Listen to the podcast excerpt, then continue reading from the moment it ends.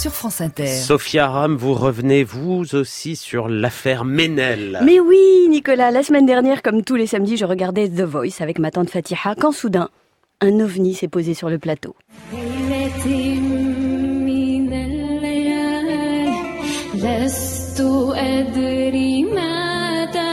Je m'appelle Ménel.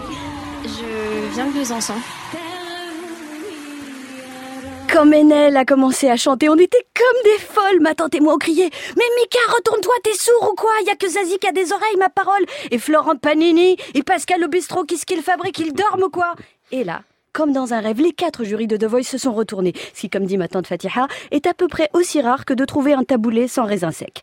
Bon, je vous passe les développements de ma tante du genre, elle est magnifique, et en plus elle vient de Besançon, Mskina, un pays où il fait tellement froid.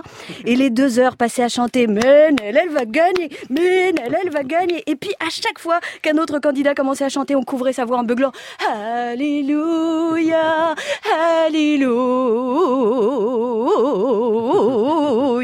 Bref, je ne sais pas vous, mais nous, on avait passé une excellente soirée, malgré les inévitables fachos venant s'interroger sur les réseaux sociaux, sur la possibilité de chanter en arabe et en turban à la télévision française, parce que de toute manière, comme dit ma tante Fatiha, eh ben, ça leur fait la bite. Bon, voilà.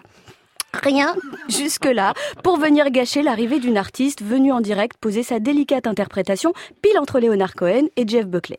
Mais soudain, voilà qu'on apprend qu'avant de chanter comme un oiseau, Ménel avait tendance à tweeter comme une gourdasse. Non, je vous jure, hein, c'est le mot. Des points de vue complotistes au sujet des attentats de Saint-Étienne-du-Rouvray et de Nice, comme dit ma tante Tia Willy. Mais ça, c'est grave quand même.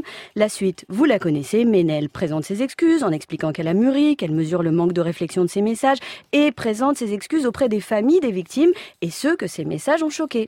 On pourrait imaginer que l'affaire se termine là, dans les oubliettes des déclarations malheureuses de Marion Cotillard, Mathieu Kassovitz et autres Jean-Marie Bigard, mais ce serait trop beau, car aujourd'hui, en 2018, en France, peu importe que Ménel présente ses excuses ou pas, parce que l'occasion est trop belle pour libérer la boîte à cons de toutes les médiocrates faisandées du PAF ergotant sur l'opportunité de chanter en arabe à la télévision, par les temps qui courent, comme le susurre discrètement l'empaffé médiatique Isabelle Morini-Bosque, quand d'autres pointent la provocation qui consiste, je cite, à porter un voile en public, comme le vomit le croisé des Cathy Yvan Rioufol, avant de préciser que l'islam est une idéologie totalitaire.